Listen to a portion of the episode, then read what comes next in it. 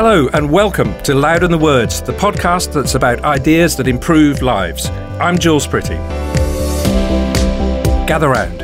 In this episode, we're talking about kindness and generosity, how the fundamentals of human contact shape well being, about the rise of selfishness, or perhaps just its promotion, and the modern ailments of loneliness. It's a great pleasure to welcome our guests today Gina Reinhardt from the Department of Government here at the University of Essex, and Gillian Sandstrom, lately of this parish and the Department of Psychology, and now the Director of Kindness Centre at the University of Sussex. Later, we'll hear from Anna Jones, Rural Affairs correspondent and author of a new book called Divide. So let's start like this with Gina and Gillian.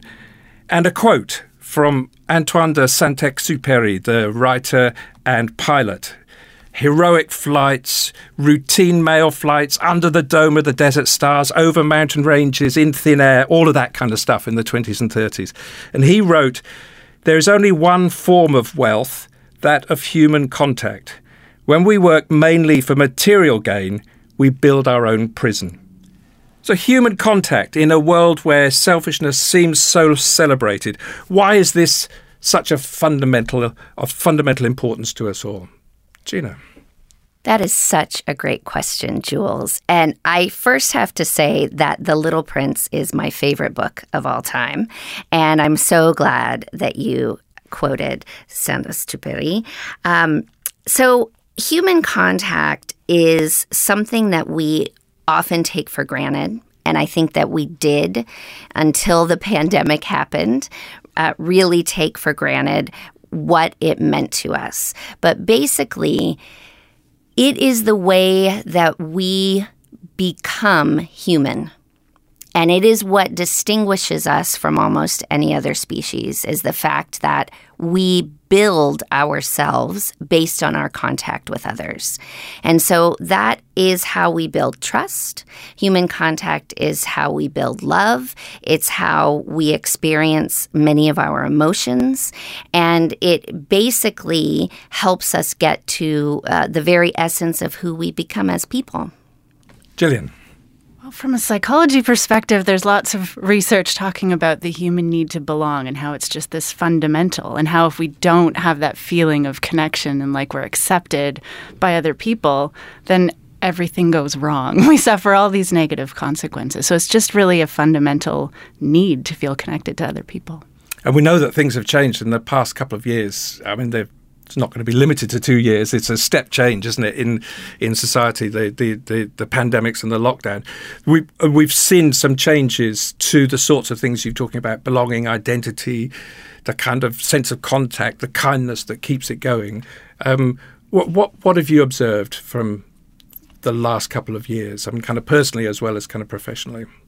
Well, I think that we have seen, we've learned a lot about loneliness. We've learned a lot about what causes it and what drives it and ways to try to alleviate it. And that actual physical proximity really helps people alleviate that, even even if they're, you know, keeping in touch remotely, if people are trying to distance from each other.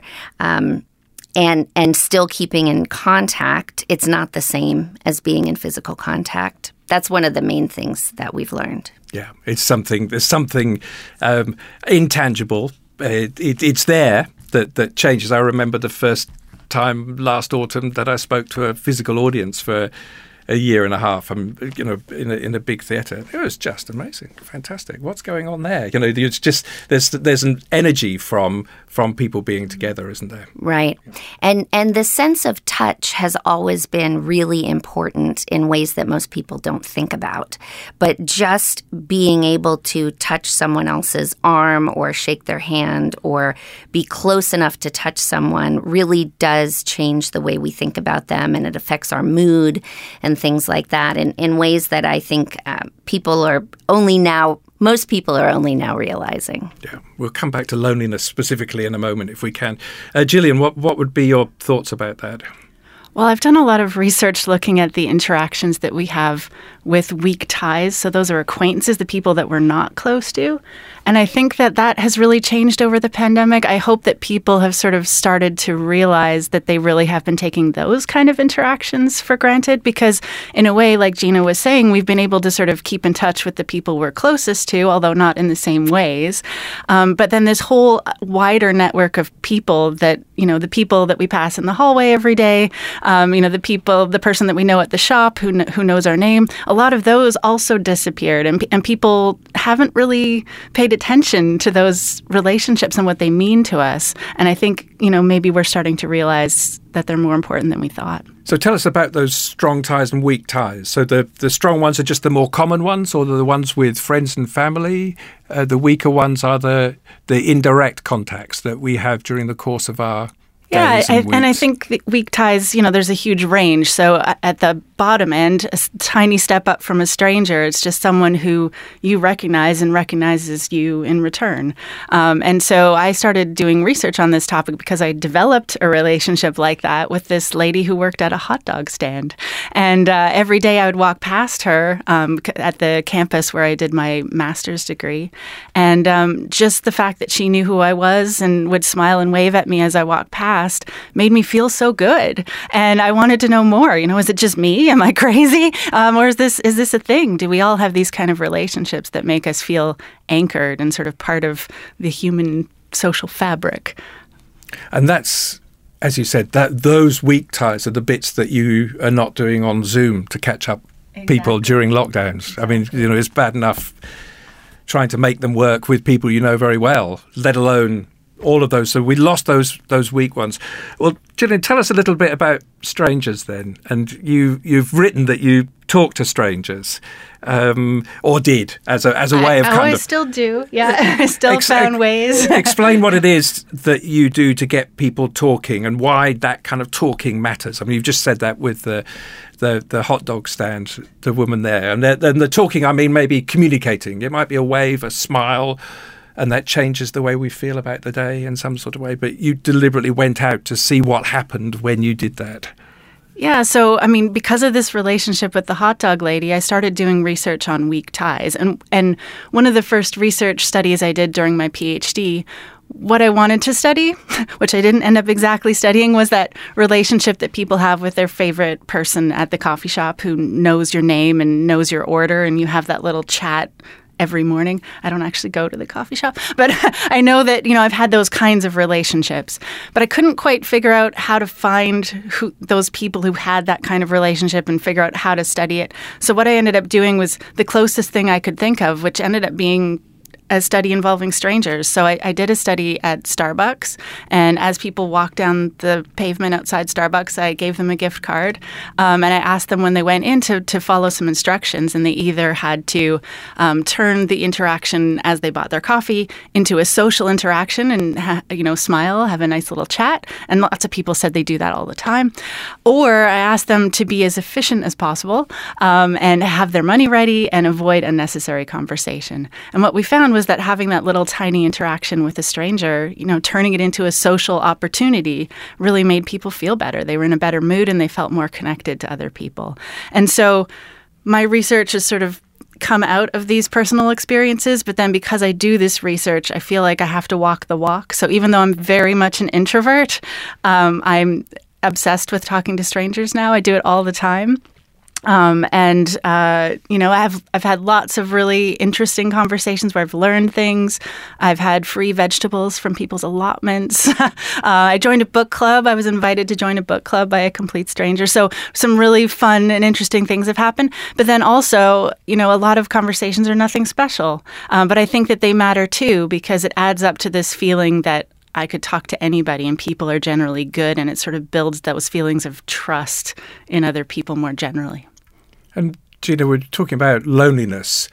It's missing all of that, isn't it? Um, for for the most lonely, for the individuals who are in a, completely cut off, or cut off because they haven't got the engagement. So they might be interacting, but they're not able to kind of get something from all of that. Right. That's that's a, a kind of modern ailment, isn't it? Yes. So loneliness is really the difference between what you want out of human interactions and what you have. And it's completely possible to be surrounded by others and be lonely if you feel that you aren't understood, if you feel that, that you don't connect with anyone around you. And it's completely possible to be alone and appreciate that as solitude rather than loneliness. And so really loneliness is is a cognitive uh, discord, right, between what you have and what you want to have. And it, it is based on the company, right? Um, people or things, uh, a lot of people are less lonely with animals. So that's why I say it's not always people, right? People, pets, etc. that make you um, feel like you belong, feel like you're understood, feel like you have uh, something to live for, some people feel happier, more trusting, etc. And loneliness really uh, is the manifestation of the lack of all of those things. Mm. So a lot of kind of modern discord, discussion, um, discourse is about the economic value of everything that we do. We reduce the world into these kind of units that that relate to transactions and buying stuff and selling stuff and making it and thinking that's a definition of, of success. Um, a former prime minister of this very country, some decades ago, said there was no such thing as society in her belief that actually all that mattered was the economic unit. And yet, what you're saying here is something that is of fundamental importance to people. I was intrigued by your use of the the gift uh, before the people went in the shop. So I think there's a kind of element of giving here that kind language could be a gift. Um, you don't have to actually have a thing that exchanges. Oh, language can be a gift as well. Is that is that not the case also? I, I mean, when I, I am lucky enough to live across the street from a park, Abbey Field, and um, and so I've been going for a walk nearly every day throughout l- lockdown and the whole, you know, not lockdown, but you know, when we The were allowed to go out for you know to get some exercise, um, and having just being able to see other people has made me feel so much better. And you know, there I remember one day where I was just feeling really low, you know, kind of like weepy, and I don't even remember why. Just one of those you know human things. And I went for a walk in the park, and I, I wasn't even really looking around me. I was just stuck in my head in that negative cycle. And this woman with a pram walked past and she smiled at me. And, you know, it's not like I was instantly happy upon that moment, but it really did sort of help me break out of that negative cycle in my head. You know, just that person looking at me and, and sending that small signal. And I feel like, you know, I hope that I was able to do that for a lot of people in the park when, you know, the pandemic was just starting. We were all feeling uncertain. You know, at first, I'm so used to talking to strangers, and I felt like strangers are dangerous now. And I didn't, you know, I wanted to stay away from people, and I didn't even look at people. And I realized, well, I can still smile at someone. I can still wave and say hello and acknowledge, you know, our shared humanity and the fact that we're going through this really crazy thing together. Um, and I feel like it really can make a difference to someone. Absolutely. I remember the first time after uh, the initial lockdown that I was allowed to have people in my garden.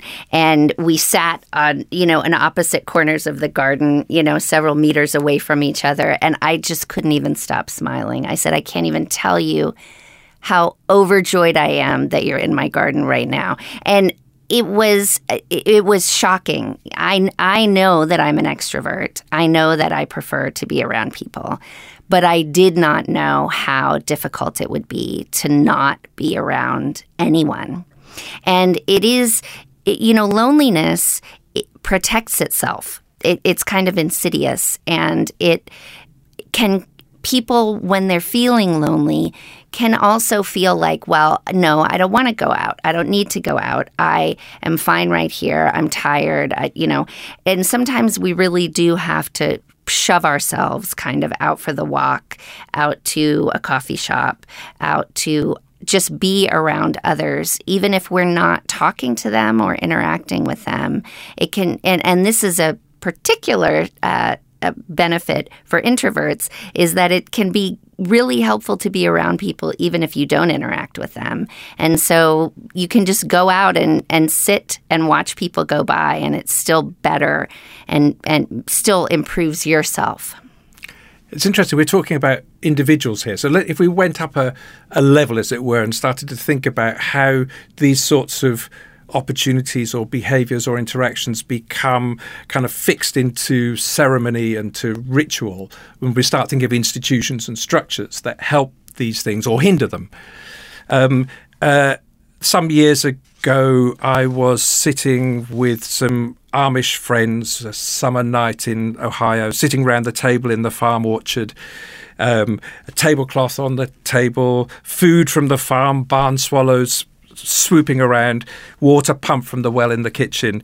Um, three, three generations present, and Elsie says, Shall we have ice cream? And the kids jump up in the air and shout, and everybody was smiling.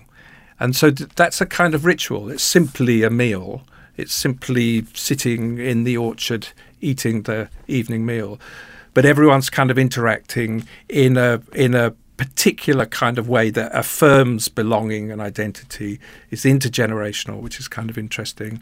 And people are smiling as a result of all of that. Or it's kind of part of all of that. It's an input as well as an as well as an output.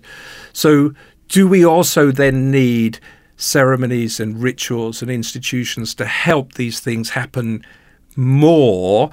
And what has happened recently where maybe some of them have drifted away. For example, the church would have been a really important ritual each week to bring people together. They might not have talked, but they would have interacted by walking past each other, sitting down, common ceremony. So do you think do we think kind of ceremonies and rituals have a an important role to play in this idea about kindness and generosity and addressing loneliness?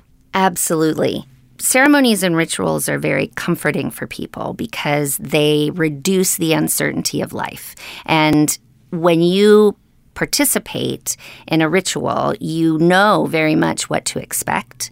And in rituals, particularly that uh, that are associated with a particular religion, for example, anywhere in the world, you can participate in a particular ritual for your religion or for a group that you belong to that's worldwide. And that's a very, very comforting, peaceful, even if it's a very uh, gregarious sort of ritual, it is a, a big comfort for people to be able to know that they understand what's going to happen, what is happening, and that they belong in that place and that the people around them have the same basic understanding of that. That's why we often stick together in groups that we associate with and that share common rituals, even if it's something as simple as how we eat dinner or or whether we eat dinner, you know, or something much more complicated like uh, different rites of passage and and different religious rituals. And very often we associate in those groups, and it can look as though we're being exclusive or or xenophobic, uh, afraid of others. But in reality, what it often is, is being very, very comfortable with people who know the same things we do. And, and not having necessarily the courage or the interest in finding out about other things. Mm. So it's a weak ties, strong ties thing again, isn't it? Mm, yeah, yeah, it is. Um, I, what jumped to mind for me though is that yes, rituals, but also there's other ways we can get that structure, and I think. I think British people are really fortunate in the institution of the pub. you know, a pub is a place where people can just show up and, and it's okay to talk to strangers. You know, this comes down to norms in a way. What what are the social norms?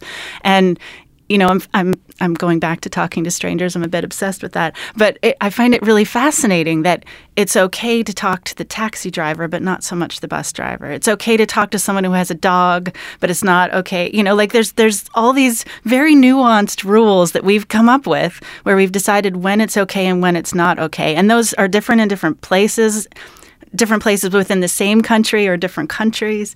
Um, and they change so dynamically. You know, we could change them in an instant if we decided to. And so, one thing that comes to mind, sort of related to rituals, is since moving here, people, I've heard so many people tell me during the Olympics in London, everybody was talking You know, it was it was like this excuse, eh, like everybody had permission all of a sudden. It was okay to do it, and then as soon as the Olympics are over, back back to not talking. Um, and so I find that really really fascinating.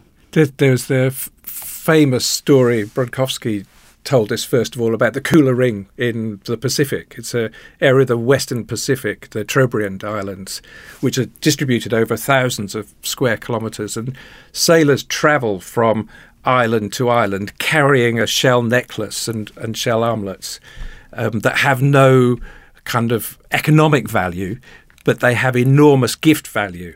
And they travel from island to island and they give the the shells to other people who then sail to other places. And sometimes they're stranded because they're against the winds and they have to sit there and wait six months before they can go home again. But their reputation grows with the giving of things that have no economic value. I mean, they probably would say they do have economic value because what's the difference between a shell and a dollar? I mean, it's the kind of same thing, really, isn't it? If, if you think it's important, it's important. But but they get the giving and the gift culture creates this kind of reputation and story that makes people feel as though this is really important. So there's a kind of set of rituals and ceremonies that have lasted you know, hundreds, possibly thousands of years um, uh, in, in the region. And people are simply going from one place to another and telling them a story, the gift of language. Um, but also giving something to seal that. And I think there's something kind of quite interesting about how we develop ways of saying being together is important.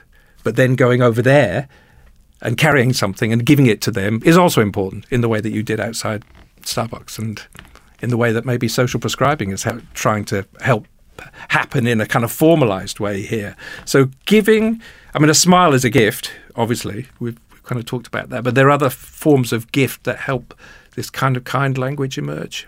Right. So there are, so you mentioned social prescribing. That's the uh, service that the UK government has determined everybody should have available to them within the next couple of years. And that's part of their campaign to end loneliness. And the idea is that instead of, you know, when somebody's feeling down or not quite right, instead of trying to find a clinical solution or a medical diagnosis, quite often what they might need is a social prescription. They might need to get out and interact with people more. And social prescribers are meant to facilitate that by really helping people determine what it is that matters to them, what their goals are. It's a it's a really sort of person-centered coaching scheme to help people take control of their health and well-being. And the idea of gifts comes into that really solidly, right? Gifts are not only given so that the recipient can appreciate it, but also so that the giver can appreciate the experience. And it feels good to a lot of people, right? To give somebody something that makes them smile and makes them feel good or something they appreciate, something you see them use later or put in a special place a lot of us spend a lot of time thinking about what we're going to give people for holidays and birthdays and things like that. And very often, just little things like a thank you email or a little note throughout the day, those are gifts for particularly for very lonely people, but they're gifts for all of us, really. Anything that's given freely and, and without demand of something in return is something that can really help build relationships, help dispel loneliness, and really help people just feel better in their own well being. I'm not sure I have much to add in terms of gifts. Uh, going back to your comment about a smile being a gift, uh, one thing I've thought of a lot about social prescribing, you know, often it's some, you know, it can be about helping someone find out what they're interested in, maybe encouraging someone to go join a community group or join a choir, that kind of thing. And I think, you know, that's focused on the, the lonely person and helping them sort of get more opportunities for social contact. But I think a lot about the people who are already parts of those groups and how they can really give a gift in a way by welcoming people.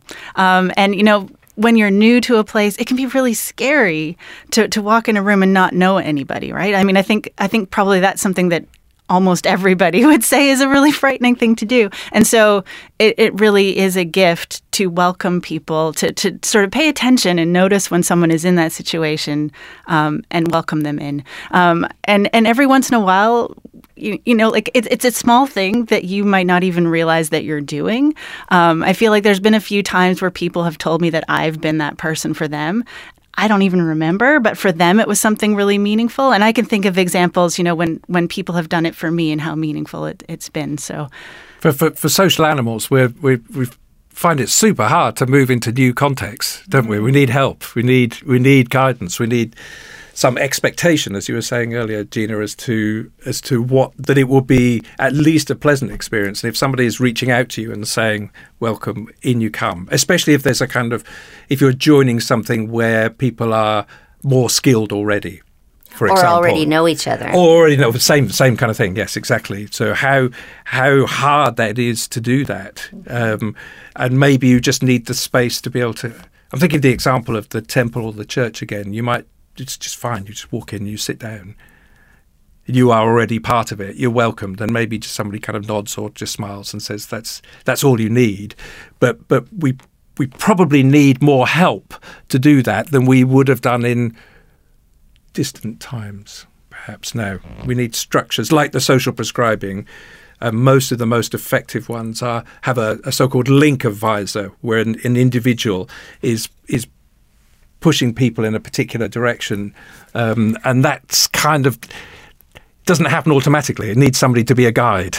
Right. Well, the link worker is really instrumental because they help the participant, right, the the person receiving the social prescribing service to think about what they're capable of doing and what they really want to do and help them realize the resources that they have. So I think, as I said before, loneliness protects itself. And it's very easy to sit and say, uh, perhaps not even realize you're lonely, right? Maybe you feel like something's wrong or something's lacking, but then convince yourself, oh, I couldn't ever go to that place. I couldn't walk into that such situation.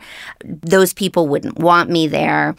And the link worker can be very important in helping break down those barriers, even accompany you to a place. In some cases, some link workers will do that, but also sort of make the entree, find someone who can accompany you or help you get to the place, right, that you're trying to go physically so that you don't feel as though you'll never make it there on your own. Different things like that that can break down that uncertainty and make it a little bit easier to walk into that place. Just as a side note, that's how I met my husband, by the way. in, in, a social prescribing context? No, no, no. but it, in a context of a big group of people that I was not welcomed to um, once on a Saturday night. And then the next day, I decided, well, I wasn't going to let anybody else be in that situation. So I saw him sitting on the side of the room and I went and introduced myself. And that was I how we met. It. Yeah. Gorgeous.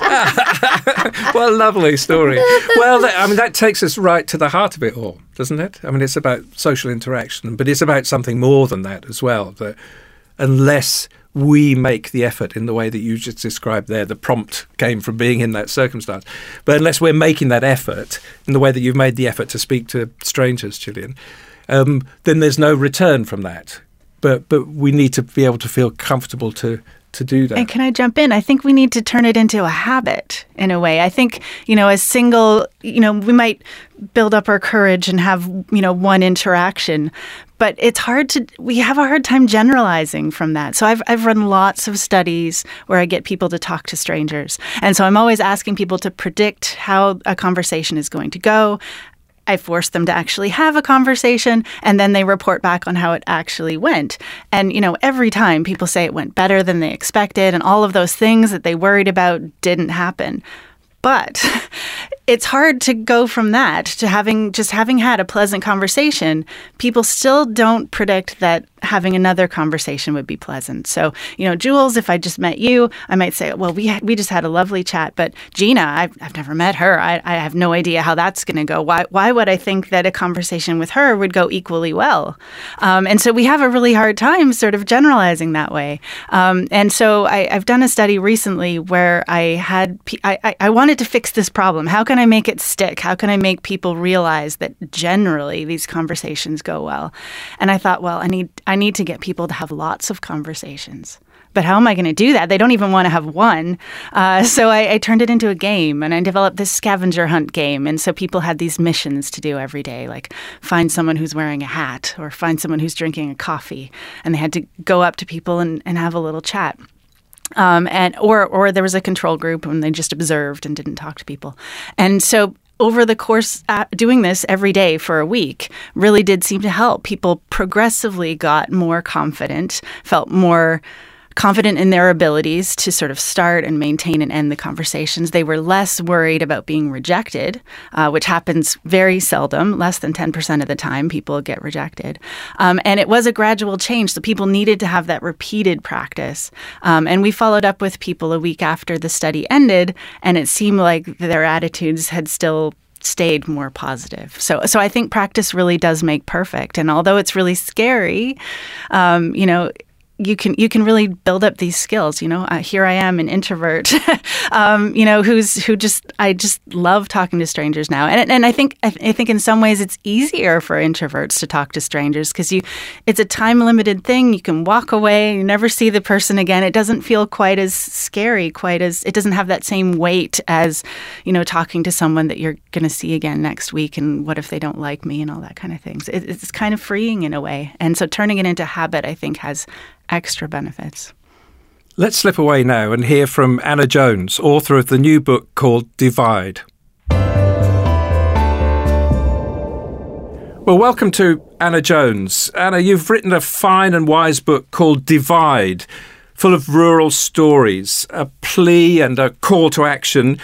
Um, you've asked to think about respecting our differences, particularly within the rural context, um, and how we might think about creating a healthier society, a different kind of food system, more inclusive rural communities.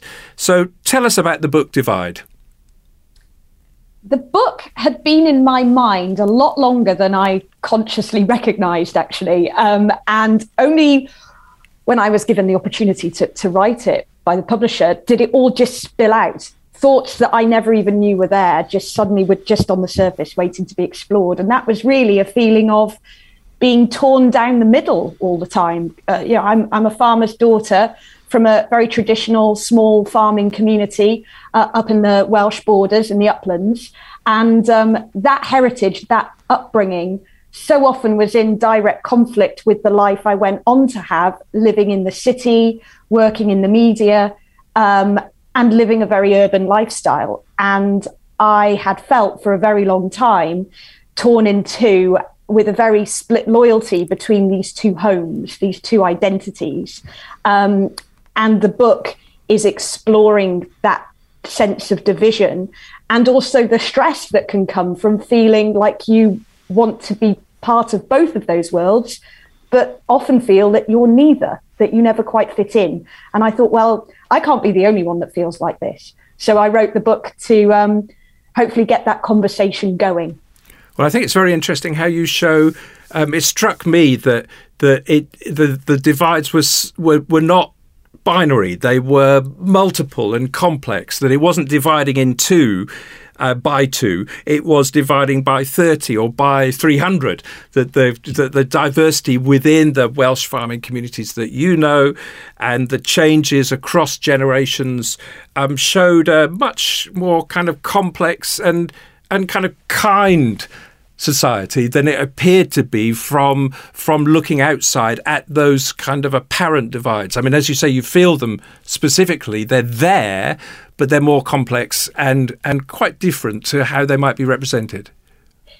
That's such a wonderful way of reading it because it's absolutely how I feel. There is so much kindness and so much good, and the some of the um, the more angry sentiments that we read about or we might see on social media, I never really experienced directly. And it makes me wonder how real they really are because you're right, it isn't binary and it isn't black and white, but they're so often put into these binary frameworks that make us have very simplistic discussions um, that really bear not much, they're unrecognizable from the reality.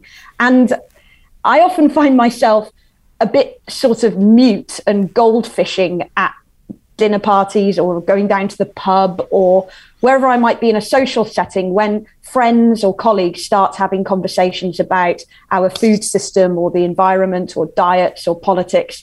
And everything is so fast paced and binary and simplistic and angry. I just sit there not saying anything. I'm just in this goldfishing thing because I don't even know where to start on bringing out those 30 different angles that you just mentioned that I know to be true and I know to be real because I can't get it out over a pint in the pub. I need to sit. We need to sit for many hours talking about these things to even get to the complexity.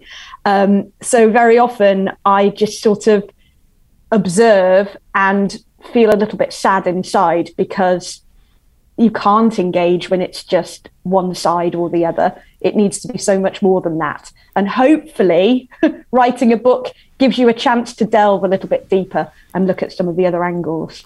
Perfect. So let's let's hear then uh, um, one of the stories which I thought was lovely. The, the, this this kind of myth that it takes um, you've mentioned with the with the context of the the Welsh communities, fifteen generations to feel local.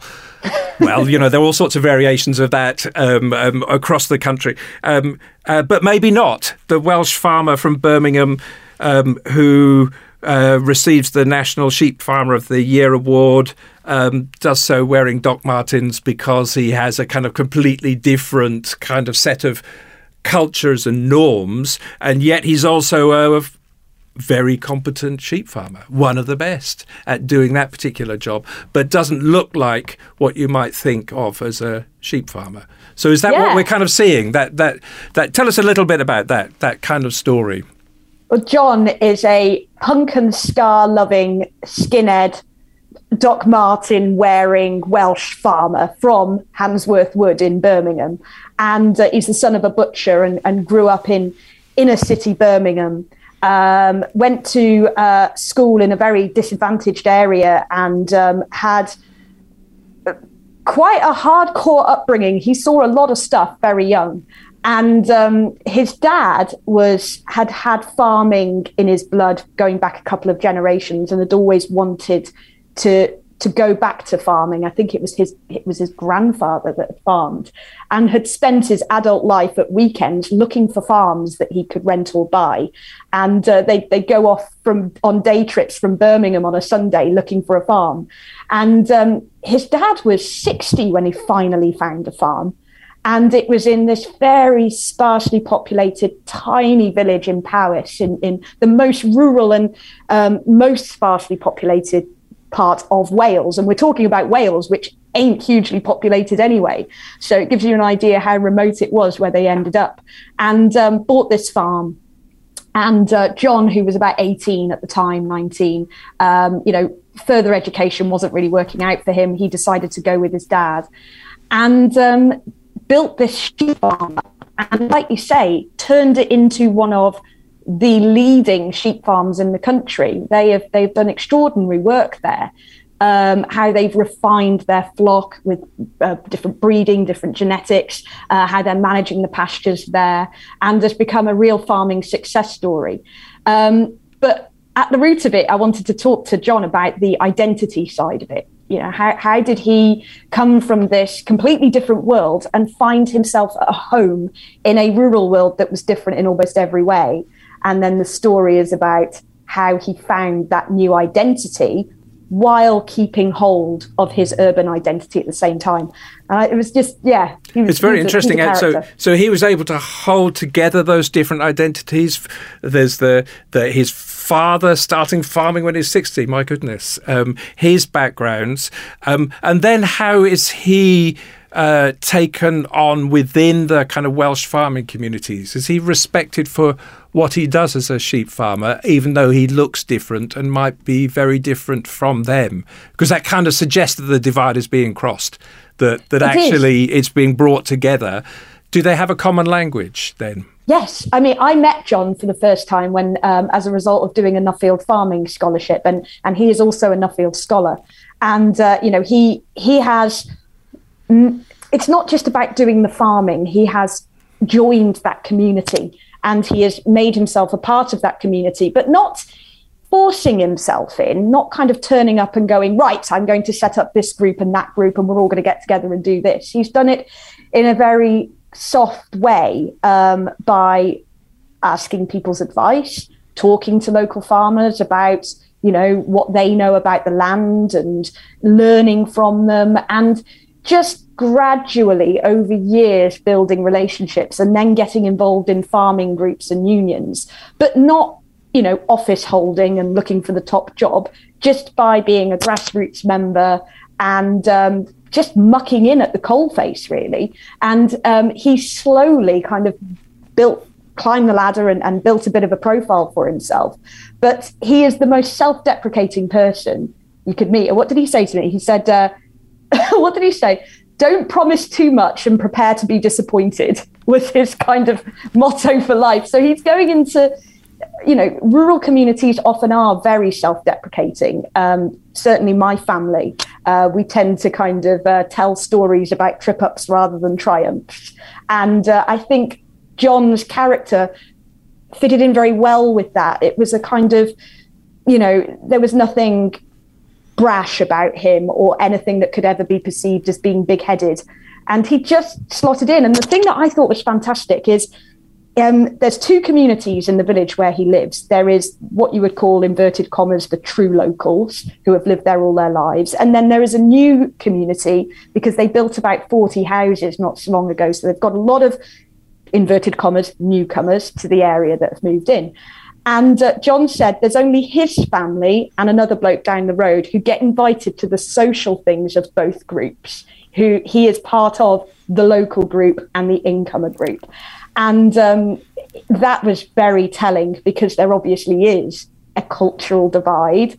John has figured out a way to bridge that and become part of two communities. Very interesting. And in, in the book, you talk about the the importance of understanding the diversity of race, of gender divides, uh, the the potential kind of conflicts around the meat issue and diet, um, particularly from um, uh, landscapes that rely currently on on producing animals.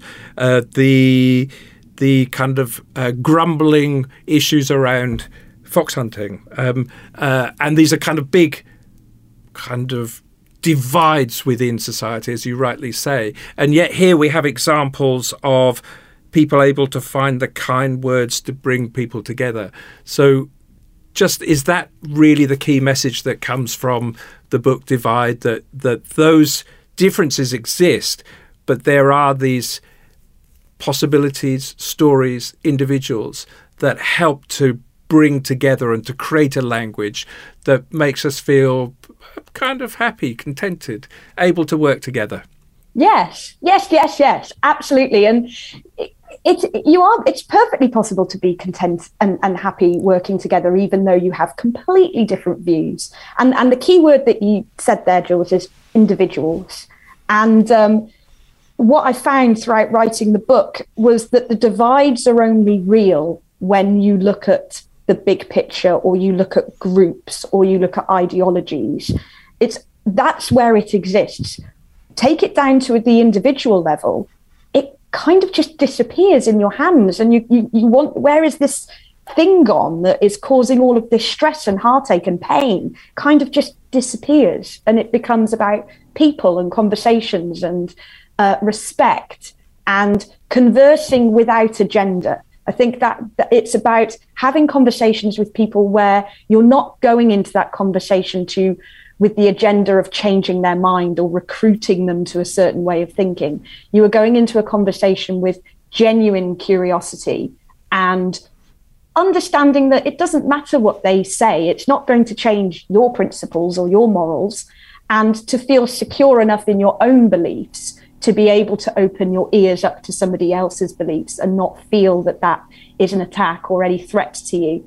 And um, that, yeah, and that is where the rich stuff is. That's where the treasure is because that's when you learn about people in a way that would surprise you and people come out with things that you would never expect.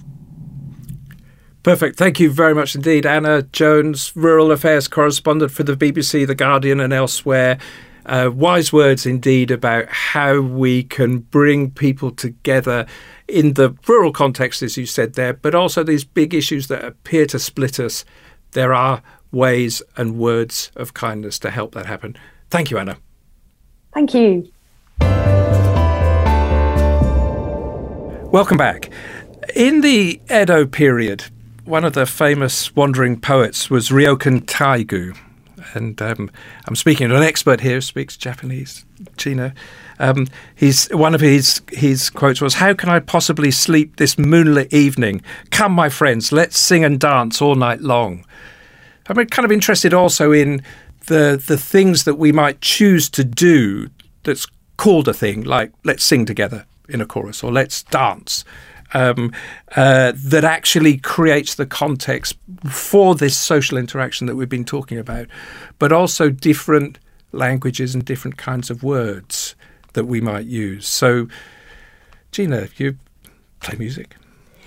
Right. Well, how does that kind of how, how do you how does that work out into what we've been talking here as well? So I have sung in a choir for many years of my life in various choirs. And there are so many benefits that music brings to us, right? Um, the same as in a band, I play the drums, and there's uh, certainly an interaction between musicians. When it comes to something like a choir, particularly when you have four or eight parts, and yet you have up to 100 people, there is a lot of effort spent on blending well, on sounding like one voice with all the other people who are singing the same part.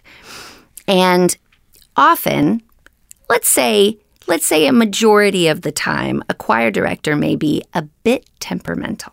So as you practice, they have ideas of perfection. They have. They're very, very, very uh, uh, what's the word I want? Particular about how things go and you know how the volume is going, how the parts are going to fuse together and and complement each other, and uh, how each part right is going to take center stage at different times. So it takes a long time to get 100 people to do that all together.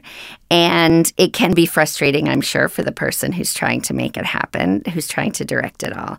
So you, as you are a member of the chorus, right? There are people all around you who are singing the same part, sometimes helping you learn your own part. Sometimes you're next to people with slightly different parts, and that can drive you right to sort of bring your own part to the fore or or step back a bit. You're part of a group that's making something really beautiful and interesting and different from what people hear all the time. So you're unified in that goal, but you can also be really unified in your frustration with another uh, group of singers uh, who aren't getting their part right or with the director right if if somebody's having a bad day and so it really forges a way of being. It makes you part of this group. And even if you're someone who doesn't speak a lot, doesn't interact with people directly one on one, it's a, it can be very nice and feel very good to be a part of something that you believe and everyone there believes is making something greater than the sum of its parts.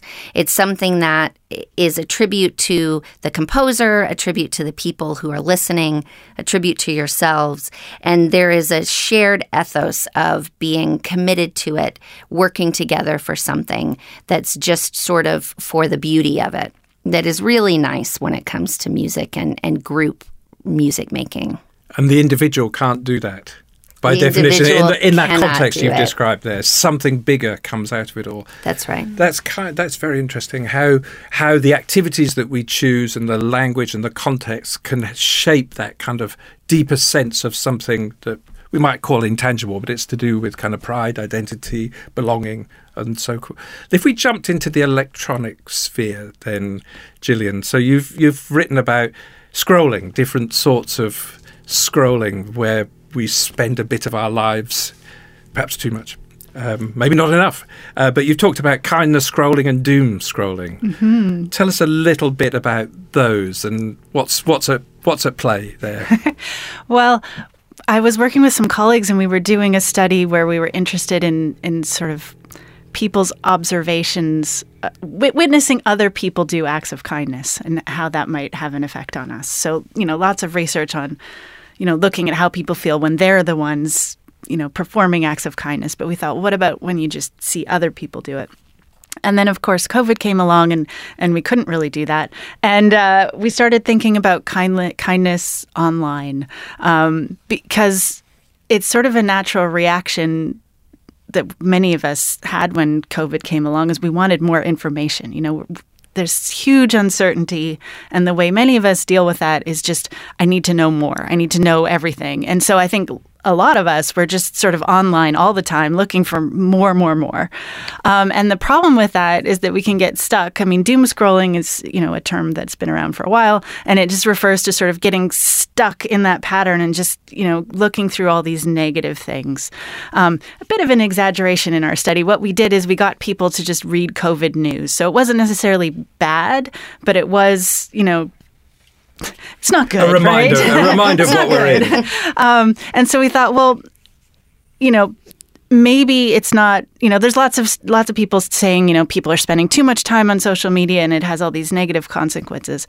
But we weren't interested in looking at that at all because we thought well maybe social media has some benefits as well because there was lots of really good things happening as a result of covid. You know we heard lots of stories of communities coming together and people looking out for their neighbors and and connecting with neighbors that who they hadn't connected with before and you know forming whatsapp groups and and all these lovely kind of things things that people were doing. It, re- it can sometimes bring out the best in people as well. And so we thought, well, what if people spend their time online looking at those kinds of things rather than just taking in more and more more information?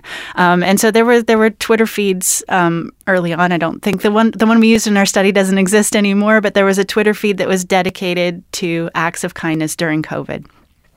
So what we did is we had people either read a Twitter feed about COVID information for about two minutes, two or three minutes, um, or read a Twitter feed that was just full of these acts of kindness during COVID. And what we found was that the sort of doom scrollers, the one who just took in more and more information about COVID, were in a worse mood after just a couple of minutes of, of scrolling. Uh, but the people who read about these acts of kindness were not. Uh, we, we hoped that they'd be in an even better mood than people who, who sort of did neither of those things, but that, that wasn't the case. Um, but it but it at least didn't have the same negative consequences as as sort of taking in the information. So bottom line, social media isn't necessarily the problem. Uh, it's you know it's what we're choosing to do with it, right? And there's lots of research showing that when people are interacting passively, if they're you know on Facebook and looking at people's perfect pictures and you know of their wonderful holidays and all their friends, it's easy to feel bad about yourself. But if if you engage with it actively and you're sharing yourself as well, you're sharing your news and and you're commenting on other people's posts and appreciating and you know sharing compliments and paying attention, then it doesn't have the same negative consequences. So, yeah, just trying to get a better sense of, you know, it's not so, the technology, so what, but how we use it. Well, let's conclude then with some observations about about what next. Um, what what should we be prioritizing if we kind of take a normative view, or one where we would be thinking about institutions or or even policies? But perhaps that's a little bit too far away. But how should society and policy be changing to think about the sorts of subtle and often missed interactions that we've been talking about here the kindness, the generosity that's actually fundamental to us all. And I was reminded um, George Vaillant ran the multi decade prospective aging study in Northeast USA for, for many years. And um, he had a really interesting question that separated people in, in quite a kind of divided way.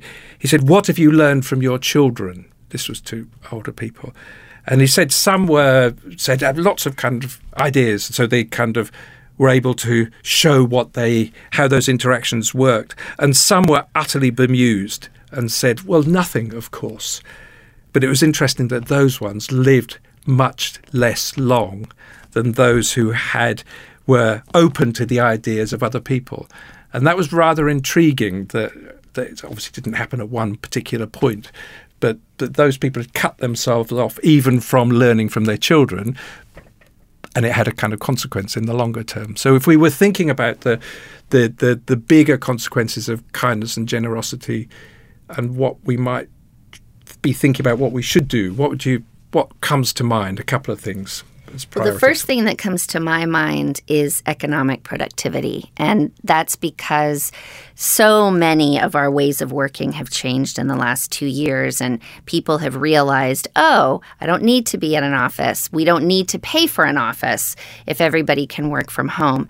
But we should not forget the benefits of people working in the same space and the creati- creativity, the inspiration that comes from that, and just the general productivity increases in each person based on being driven by the optimism and the the good feeling of being around others. And sometimes we get bad feelings being around others. Sometimes we're more sluggish, we don't do as much work, we get distracted, but we need to to not swing so far in the direction of working from home and isolated that we forget and start to lose the benefits of group working together. Perfect. Gillian. I guess what comes to mind for me is just you know there's there's lots of groups out there already trying to do good things, trying to bring people together, trying to bring more kindness, and we just need to create more opportunities for them to do their thing and and get out of their way and let it happen. Um, and so, you know, I guess my dream, this isn't, you know, a reality thing, but, you know, what would be great is if we could be more open to just talking to each other and having having these interactions because everything starts with connecting right? We we need to speak to each other and and be open to hearing about different perspectives and and it, it can really have this ripple effect that changes everything Lovely. That's perfect. So I'm going to finish for listeners with a question, a little bit unusually. So, first of all, many thanks to Gina Reinhardt, to Gillian Sandstrom. Thank you so much. That was very interesting. The question that we'll finish on is this You might well ask, how many people live next door and what are their names? Thank you very much. Yay. Thank you. That was Louder Than Words. If you enjoyed this episode, please subscribe to the podcast. Have a look at the website for more information and do rate the pod if you can.